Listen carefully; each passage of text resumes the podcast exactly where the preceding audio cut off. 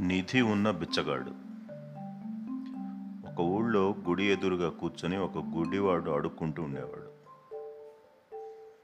చెట్టు నీడనే విశ్రాంతి పొందుతూ కాలక్షేపం చేసేవాడు.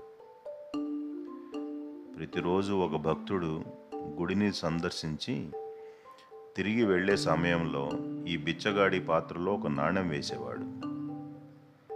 ఆ భక్తుడి నడక చప్పుడు అతడు నాణ్యాన్ని వేసినప్పుడు అయ్యే శబ్దం బిచ్చగాడికి స్పష్టంగా తెలుసు. ఈ భక్తుడికి ఆ భిక్షగాడికి మధ్య ఏదో తెలియని అనుబంధం ఏర్పడింది. బిచ్చగాడు బాగా ముసలివాడైపోయాడు. చివరి క్షణాలు సమీపించాయని అతడికి అనిపించింది. తను అభిమానం పెంచుకున్న ఆ భక్తునితో తన మనసులోని ఆఖరి కోరికను విన్నవించాడు. తను దేహం చాలించిన తర్వాత. తను నివాసం ఉన్న స్థలంలోనే ఆ దేహాన్ని సమాధి చేయాలని కోరాడు. ఆ భక్తుడు దానికి సరేనన్నాడు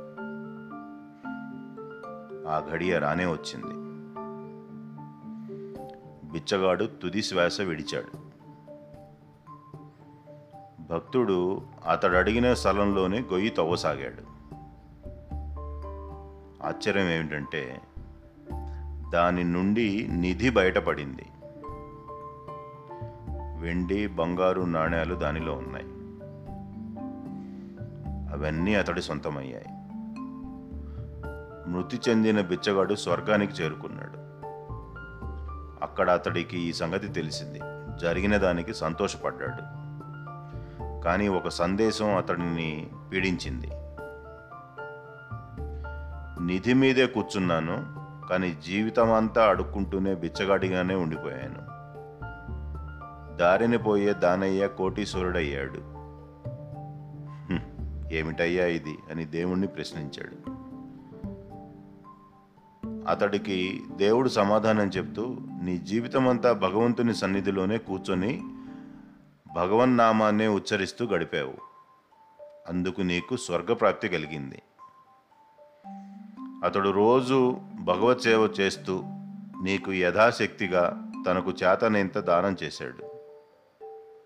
నీ కోరికని తీర్చేందుకు ఇచ్చిన మాటను నిలబెట్టుకున్నాడు.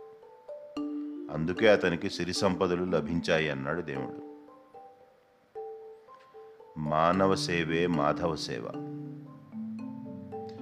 వ్యక్తి తనలో ని నిక్షిప్తమైన అనంత చైతన్య శక్తిని గుర్తించలేక దానిని విస్మరించి గుడ్డివాడిలా బయట ఏదో ఉందని పరిభ్రమించడం ఆగాలి.